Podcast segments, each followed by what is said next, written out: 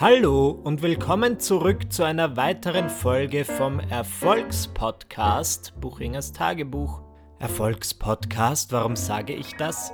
Die Dinge werden wahr, wenn man sie oft genug sagt. So singt Julia Engelmann in ihrem Song und deswegen sage ich jetzt jedes Mal Erfolgspodcast, weil vielleicht wird es dann eines Tages wahr. Es ist immer, es kommt immer darauf an, wie man Erfolg definiert. Egal, darum soll es heute nicht gehen. Heute, als ich mit euch rede, ist Montag, 8 Uhr oder 9 Uhr. Ja, 9 Uhr 22. So what? Ich bin seit 5.30 Uhr auf. Passiert mir letzte Zeit öfter, dass ich irgendwie so aufwache, um aufs Klo zu gehen und dann denke ich mir so, ah, ich könnte eigentlich gleich wach bleiben. Und so war es heute. Ich finde 5.30 Uhr ist schon früh, aber gleichzeitig, ich meine, ich habe schon, ich habe fast all meine To-Dos für den heutigen Montag erledigt und es ist noch nicht mal 10, deswegen fühle ich mich sehr, sehr gut. Und ich spreche mit euch, im Gegensatz zu den anderen Podcasts, ähm, in denen ich in Gebärdensprache mit euch kommuniziere. Na, ich, ich rede heute mit euch über Träume, Dreams. Ich hatte wieder mal eine aufregende Woche. Ich war am Sonntag wieder bei einer TV-Aufzeichnung. Ich habe euch ja vor einiger Zeit erzählt, dass ich aufgetreten bin in einer Sendung vom Bayerischen Rundfunk namens Vereinsheim, in der verschiedene Comedians eingeladen werden und dann fünf Minuten auftreten, und ich bin dort ziemlich gescheitert. Umso aufgeregter war ich, dass ich letzten Sonntag in der ORF-Sendung Pratersterne war das ist vom Konzept her ähnlich wie Vereinsheim, wenngleich die Leute, glaube ich, diesen Vergleich nicht mögen, weil ich habe am Set ganz oft gesagt, oh, hier ist es ja wie im Vereinsheim und alle haben mich angesehen wie ein unerwünschtes Baby, das sie gerne abtreiben möchten. Also werde ich das nicht wiederholen. Es ist vom Konzept her relativ ähnlich. Es ist ebenfalls eine Show, wo Leute auftreten für fünf Minuten und es gibt in jeder Sendung in etwa vier Performer. Allerdings ist das Publikum um einiges jünger. Und das Ganze wird aufgezeichnet im Flug. Vielleicht kennt ihr das. Das ist so ein Ausgehlokal. Eine Diskothek am Praterstern. Naja, und ich war dort früher in meiner Jugend oder in meinen frühen Zwanzigern und dann fand ich schön, später dorthin zu kommen, um aufzutreten. Und ich war schon nervös und war relativ früh dort. Dieses Mal habe ich es aber gefinkelt gemacht. Ja, bei diesen Aufzeichnungen sagen die halt gern, sei um 17 Uhr dort und dein Auftritt ist dann um 21 Uhr. Und die wollen halt, dass du so früh dort bist wegen Ablaufbesprechung und Soundcheck. Und ich bin dieses Mal wirklich, also ich war pünktlich dort dann habe ich all meine Dinge erledigt und dann habe ich gefragt, so, darf ich wieder nach Hause gehen? Und dann bin ich wirklich drei Stunden nach Hause, habe noch entspannt, den ein oder anderen Podcast gehört und meine Steuer gemacht und dann bin ich wieder zurück. Und das war sehr angenehm. Ich war ein bisschen geflasht, denn ähm, bei Pratersterne ist es so, dass, also ich hoffe, ich plaudere jetzt keine Produktionsgeheimnisse aus, aber es werden zwei Sendungen aufgezeichnet an einem Tag. Und ähm, das heißt, du triffst auch Performer, die nicht in deiner Sendung sind. Und in der Sendung nach meiner kam Roland Thüringer. Und das ist einer, wenn nicht der bekannteste österreichische Comedian, ähm, er ist bekannt unter anderem aus Emma 2412, was eine satirische Serie ist, die ich in meiner Kindheit und Jugend geliebt habe. Und in den letzten Jahren, er war so ab und zu in der Politik und dann viele Leute, oder er ist so ein Aussteiger aus der Gesellschaft und viele Leute rollen mit den Augen deswegen, aber ich denke mir so, ja, okay, also ich muss ihn ja nicht wählen. Ich hab's euch nicht getan. Ich finde, es ist ganz, ganz spannend, so in dieser Garderobe zu sein, wo all diese Performer sind, denn die sind schon, es ist eine eigenartige Form der Kommunikation. Es ist wie wenn du mit jemandem sprichst und du weißt, die Person ist gedanklich wo ganz anders, nämlich bei ihrem Auftritt, aber es war nur so. Ja, jede Person, mit der ich gesprochen habe, hat so gesagt, so, ah, aha, aha, und man hat ein Gespräch geführt, das so ein bisschen die Oberfläche gekratzt hat, aber du hast gemerkt, so im Endeffekt waren sie gedanklich bei ihrem Auftritt und das ist schon okay. Bei mir war das ja genauso. Ich möchte nichts Falsches sagen. Ich stelle nur immer öfter fest, also ich bin ja sehr egozentrisch. Ja, alles, was ich mache, Da geht es nur um mich. Ich schreibe Bücher über mich, ich mache Videos über mich, Insta-Stories über mich, mich, mich. Dann gibt es noch mein Kabarettprogramm. Worum geht es dort? Um Brokkoli? Nein, ebenfalls um mich. Und ähm, ja, so ist halt, also es ist fürchterlich, ja, deswegen schaue ich auch, dass ich viele Freunde habe, die nichts mit dieser Szene zu tun haben, damit sie mich wieder am Boden der Tatsachen holen und damit ich auch mal mit Leuten rede, die mir was anderes, die mir was aus ihrem Leben erzählen, das vielleicht ganz anders ist als meines. Und dann finde ich spannend, ähm, auf andere Performer zu treffen, deren Nummer 1 Priorität ebenfalls sie selbst sind. Und das ist einfach interessant. Es ist, als würde man in einen Spiegel schauen, aber ich verstehe zum Beispiel nicht diese, also ich kann es nicht nachvollziehen, ich habe es nie probiert. Es würde mir zum Beispiel, glaube ich, schwer fallen, eine Beziehung mit einem Performer zu führen oder mit einer Person, die ebenfalls in der gleichen Branche ist. Also Dominik ist annähernd in der gleichen Branche, weil er eher auch durch mich und durch die Bekanntschaft und Beziehung mit mir zum Kameramann geworden ist. Das funktioniert sehr gut. Aber ich stelle es mir fürchterlich vor, wenn du zum Beispiel Schauspieler bist, mit einem anderen Schauspieler zusammen zu sein. Weil ich finde, oft ist die Karriere so wie ein drittes, wie eine dritte Person in der Beziehung und wenn du dann zwei Leute hast, die halt diese fette Filmkarriere haben, dann sind es hier vier Leute in der Beziehung. Naja, das führt zu weit, aber das sind so Gedanken, die ich mir mache. Und ähm, ja, ich unterhalte mich dann immer mit anderen Performern, aber es ist selten so, dass ich sage, oh ja, dich möchte ich dann nachher. Wobei, in dieser Sendung habe ich einige Leute kennengelernt, die nett waren. Und Roland Thüringer war einer davon. Ich, ich traue mich dann wenig zu sagen, besonders wenn so Leute dabei sind, die mega berühmt sind. Ähm, ich bin immer ich selbst, außer in Gegenwart von Promis, wo ich meine Persönlichkeit zu 100% ändere, damit sie mich mögen. Und es war halt auch eine Performerin da, ich sage euch nicht, wer es war, es wurden ja mehrere Sendungen aufgezeichnet und die war halt sehr so, die hat gesagt, sie macht das zwar schon lange, aber sie ist sehr nervös und sie ist sich nicht sicher, wie das wird und so weiter. Und ich dachte mir so, ja, wie wir alle, ja, keiner von uns weiß, wie es wird. Und dann haben wir versucht, mit ihr zu reden und sie meinte so, ich kann jetzt nicht, ich muss arbeiten. Und dann ist sie gegangen. Und dann hat sich ähm, Roland Thüringer zu mir gedreht und gesagt, ich glaube, der hat noch nie jemanden arbeiten sehen.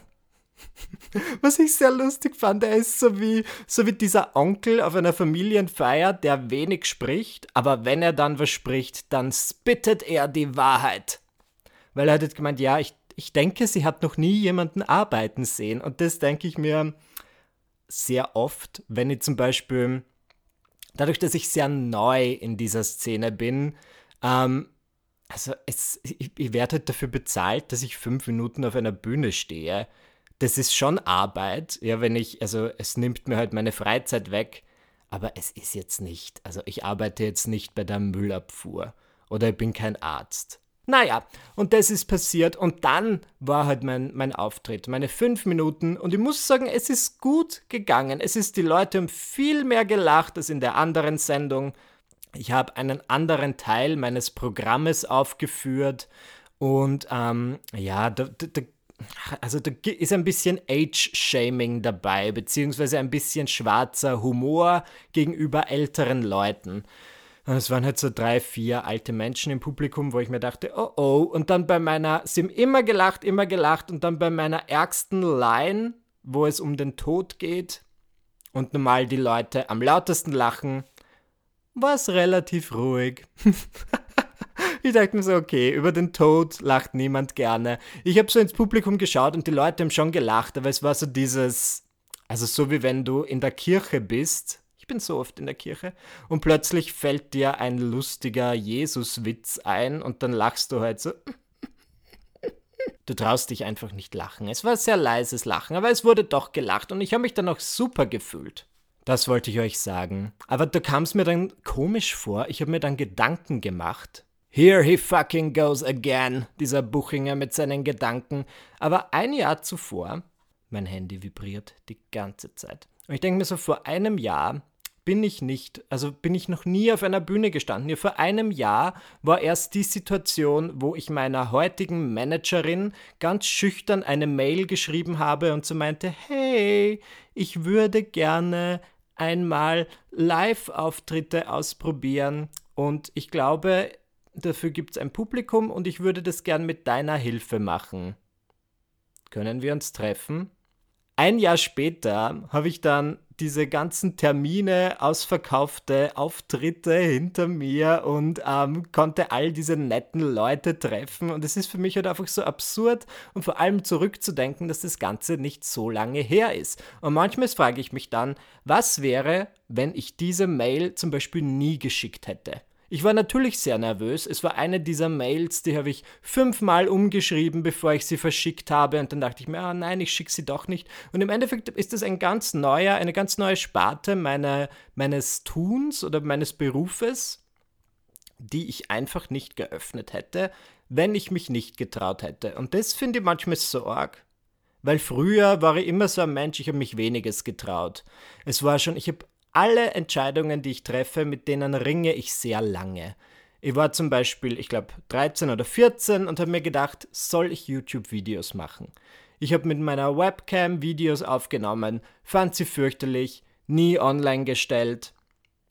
Ich habe dann mit einer professionelleren Kamera, also auf die Kamera kommt es nicht an, aber ich habe einen weiteren Versuch gestartet, wieder irgendein Video gefilmt, es hat nicht ganz gepasst. Dann mit 15 und 16 habe ich irgendwie mal ein Video gemacht und dann dachte ich mir, egal, ich stelle es jetzt online und dann habe ich es zuerst auf MySpace online gestellt und dann habe ich die ersten positiven Stimmen erhalten. Ja, es hatte wahrscheinlich so 30, 40 Klicks und ich dachte mir, wow, ich bin ein Superstar. Nächster Stopp, Hollywood.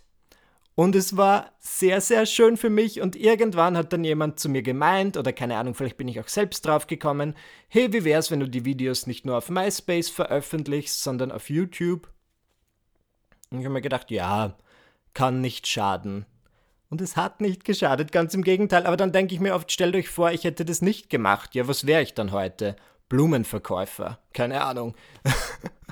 Rückblickend betrachtet lässt sich das immer leicht sagen, aber es ist einfach gut, wenn man die Dinge einfach macht, ja, weil dann findet man heraus, ob es zu einem passt oder nicht und kann zur nächsten Sache weitergehen, wenn es vielleicht nicht so gut passt. Und das mit YouTube hat sich super ergeben, hat zum Glück gut funktioniert. Dann habe ich das jahrelang gemacht und dachte mir irgendwie so, ja, irgendwie würde ich schon gerne ein Buch schreiben. Und dann habe ich überlegt und meinte so, nein, also es sollte schon warten. Ich habe wirklich gewartet und das ist kein Scherz, bis ich 100.000 Abonnenten habe. Und dann dachte ich mir, so, jetzt habe ich ein Argument für die Verlage, damit sie mein Buch verlegen. Und ich habe ein, ach, ich schau mal, ob ich das finde. Ich hab's gefunden. Hört ihr das? Hier in meinen Händen halte ich mein Konzept, das ich verfasst habe ähm, das ich an die Verlage geschickt habe für ein Buch namens Ich hasse jeden außer mich selbst von Michael Buchinger. Das ist ein 27-seitiges Dokument, in dem ich mein erstes Buch skizziere. Und ich habe das jetzt lange nicht. Oh, die Schriftgröße ist in etwa 16. Und ich lese euch, ich habe es jetzt wirklich, ich habe es seit 2015 nicht in der Hand gehalten, aber ich lese euch mal vor.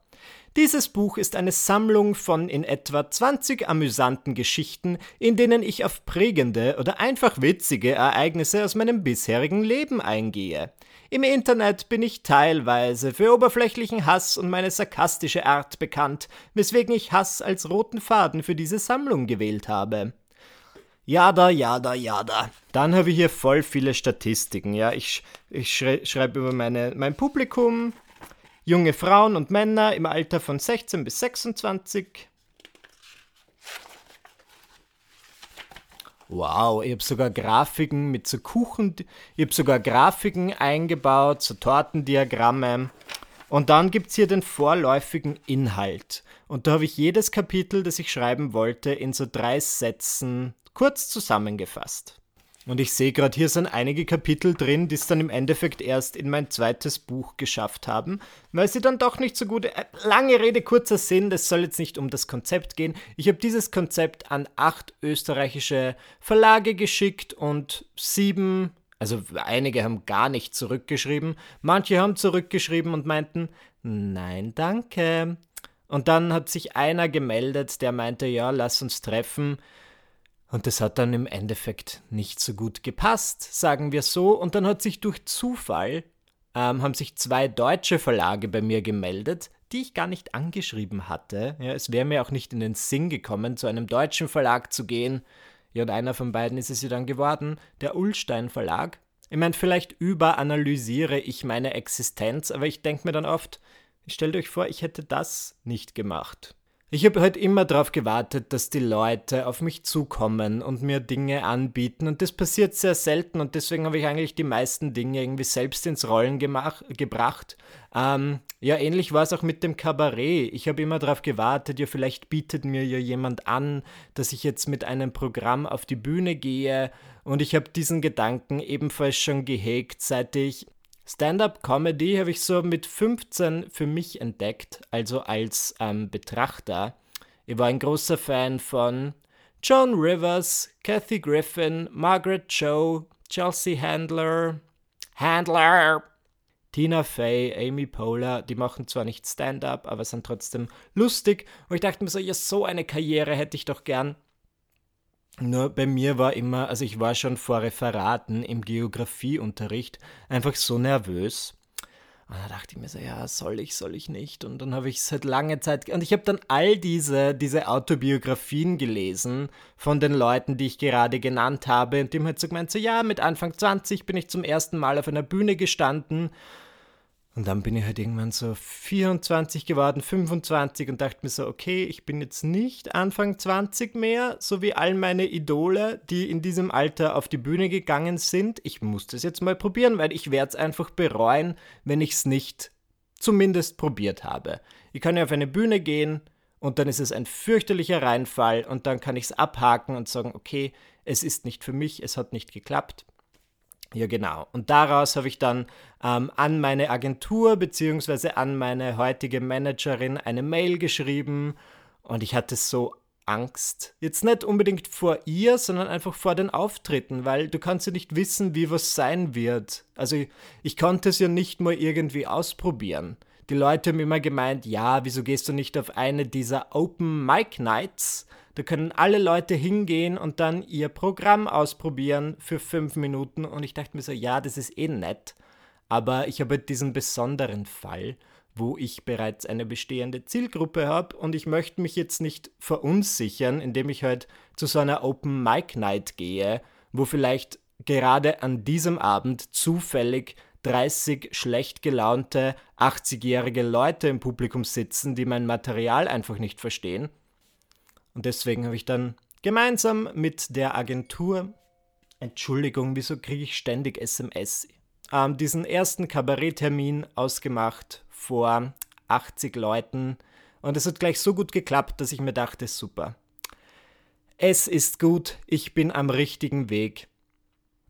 Aber man muss sich halt manchmal einfach Dinge trauen und diese Risiken eingehen. Und ich liebe das ja irgendwie. Ich brauche immer in meinem Leben irgendwas, vor dem ich nervös sein kann, auf das ich hinfiebern kann. Ihr müsst euch das vorstellen, bevor ich mich, bevor ich diese Mail verschickt habe, habe ich meine Freunde so lang voll gejammert und ich meinte so, oh, ich weiß nicht, ob ich ähm, Kabarett ausprobieren soll. Es würde mich schon sehr interessieren, aber gleichzeitig habe ich diese Ängste und Unsicherheiten und das habe ich sicher ein Jahr lang gemacht. Eine Freundin von mir meinte dann ganz richtig, hey, ich glaube, wenn du nicht eh schon wissen würdest, dass du es schaffen wirst, würdest du gar nicht darüber nachdenken, und ich dachte mir so, ja, kann sein. Ich habe so lange darüber nachgedacht, dass ich mir selbst schon auf die Nerven gegangen bin. Und ich dachte mir so, Michi, nimm dich selbst nicht so ernst, ihr tu es einfach. Und glaub daran, kleines Shoutout an T. Brezina. Und dann habe ich es getan und dann hat es total gepasst. Und die meisten Dinge, die ich dann tue, ich möchte jetzt nicht, also nicht Unglück bringen, aber die meisten Dinge, die ich mir so ausdenke, und dann lange drüber nachdenke und dann im Endeffekt ausprobiere, werden eh gut. Und wenn sie nicht gut sind, dann bin ich zumindest froh, dass ich es ausprobiert habe. Es wäre schlimm, wenn ich an meinem Totenbett liege und mir denke, oh, ich hätte exotischere Käsesorten essen sollen. Ich glaube, mein Vorsatz für 2019 und für alle Jahre danach ist einfach das, was mir meine Erfahrung gelehrt hat. Tu die Dinge einfach und mach dir dann im Nachhinein Gedanken darüber. Was bringt's mir, wenn ich vorab analysiere, ob es klappen wird oder nicht? Das kann ich nicht sagen. Ich bin kein Hellseher. Ich kann ja die Dinge einfach tun und dann im Nachhinein analysieren, oh, hat das jetzt funktioniert oder war es ein absoluter Reinfall? Und das ist, glaube ich, eine Methode, mit der man sehr gut fährt. Außerdem hat es den, den tollen Vorteil, dass man dann auf alle anderen Menschen irrsinnig tapfer wirkt. Und die sagen dann so, oh, sieh dir Laura an. Sie tut es einfach, ja, sie lebt ihren Traum und sie probiert alles aus. Und im Endeffekt findet es, es ist jetzt nicht tapfer per se. Du musst einfach wenig über Dinge nachdenken und sie tun. Ja, handle immer so, als wärst du sturzbetrunken. Das, das ist mein Rat an euch. Oh, das tut mir leid, dass diese Podcast-Folge ein bisschen zu pseudo-inspirational war. Das wollte ich gar nicht. Ich wollte einfach nur aus meinen bisherigen Erfahrungen erzählen und mir auch selbst quasi sagen, wie ich ab jetzt handeln möchte. Denn ich persönlich, ich vergesse sehr oft, dass ich in der Vergangenheit durchaus schon einige Dinge erreicht habe und dass ich oft Risiken eingegangen bin und das alles meistens ganz gut geklappt hat und auch wenn es nicht geklappt hat, war es halb so schlimm. Das heißt, ich muss mich regelmäßig daran erinnern, hey Michi, du hast es schon getan, du kannst es wieder tun, ihr macht die Dinge einfach. Naja, meine restliche Woche war sonst sehr entspannt. Ich habe einen Vlog drüber gemacht und auch auf Instagram drüber berichtet. Ich war mit Dominik in Bad Hofgastein. Ich wurde eingeladen von einem Hotel, ähm, dort zu wohnen. Und es war keine bezahlte Kooperation, aber wir haben für den Aufenthalt auch nichts bezahlt. Das heißt, wir wurden eingeladen. Und was die Leute dann ganz oft machen, ist, dass sie halt so ein Briefing schicken und dir schreiben, welche Hashtags du verwenden sollst. Und meine Hashtags waren halt so Bad Hofgastein, Bad Gastein, Visit Bad Gastein. Und dann hat mir gleich eine geschrieben von, äh, von irgendeiner Instagram-Seite von Bad Gastein. Hey Michi, schön, dass du im Gasteinertal bist. Bitte den Hashtag Visit Bad Gastein nur bei Fotos aus dem Ort Bad Gastein verwenden. Wir wollen keine Verwechslung mit Bad Hofgastein. Weißt was? Get over yourself. Es gibt offenbar diesen riesigen Unterschied, ja, weil es gibt Bad Hofgastein, es gibt Dorfgastein, es gibt Sportgastein und dann gibt es Bad Gastein. Und das sind vier verschiedene Ortschaften. Und man darf nicht den falschen Hashtag verwenden. Und das ist ja nicht mal, was mich so aufregt, ist, dass das nicht mal meine Auftraggeberin ist. Ja, die hat mir gar nichts zu sagen. Ich befolge den Auftrag der Person, die mich ins Hotel eingeladen hat. Dankeschön. Abgesehen davon habe ich es nicht ganz verstanden. Ja, ich komme aus dem Burgenland. Dort haben wir einen Ort namens Großhöflein und daneben ist ein Ort namens Kleinhöflein. Und wir nennen das Ganze irgendwie Höflein. Und wir regen uns dann nicht drüber auf, wenn jemand sagt, oh, du hast jetzt den Hashtag Kleinhöflein verwendet, obwohl du ein Großhöflein bist. Wir sind einfach froh, wenn jemand in diese komische Gegend kommt und genauso. Also ich möchte jetzt die Leute nicht beleidigen, aber hey, freuen wir uns doch, in dieser schönen Gegend zu sein. Ja, das ist das Einzige, was mich in dieser Woche aufgeregt hat. Du hast mir nichts zu sagen, Nadine. Aber ansonsten alles gut bei mir und bei euch hoffentlich auch. Mir bleibt schon langsam die Stimme weg. Ja, ich bin jetzt seit, eben seit fünf auf und jetzt wieder eine halbe Stunde durchgequatscht und ich fange schon an zu husten. Deswegen jetzt ein guter Moment, um den Podcast zu stoppen. Ich hoffe, ihr hattet euren Spaß. Ich definitiv. Und wir, äh, sehen, wir hören uns dann beim nächsten Mal. Tschüss mit Ö und Ciao mit A.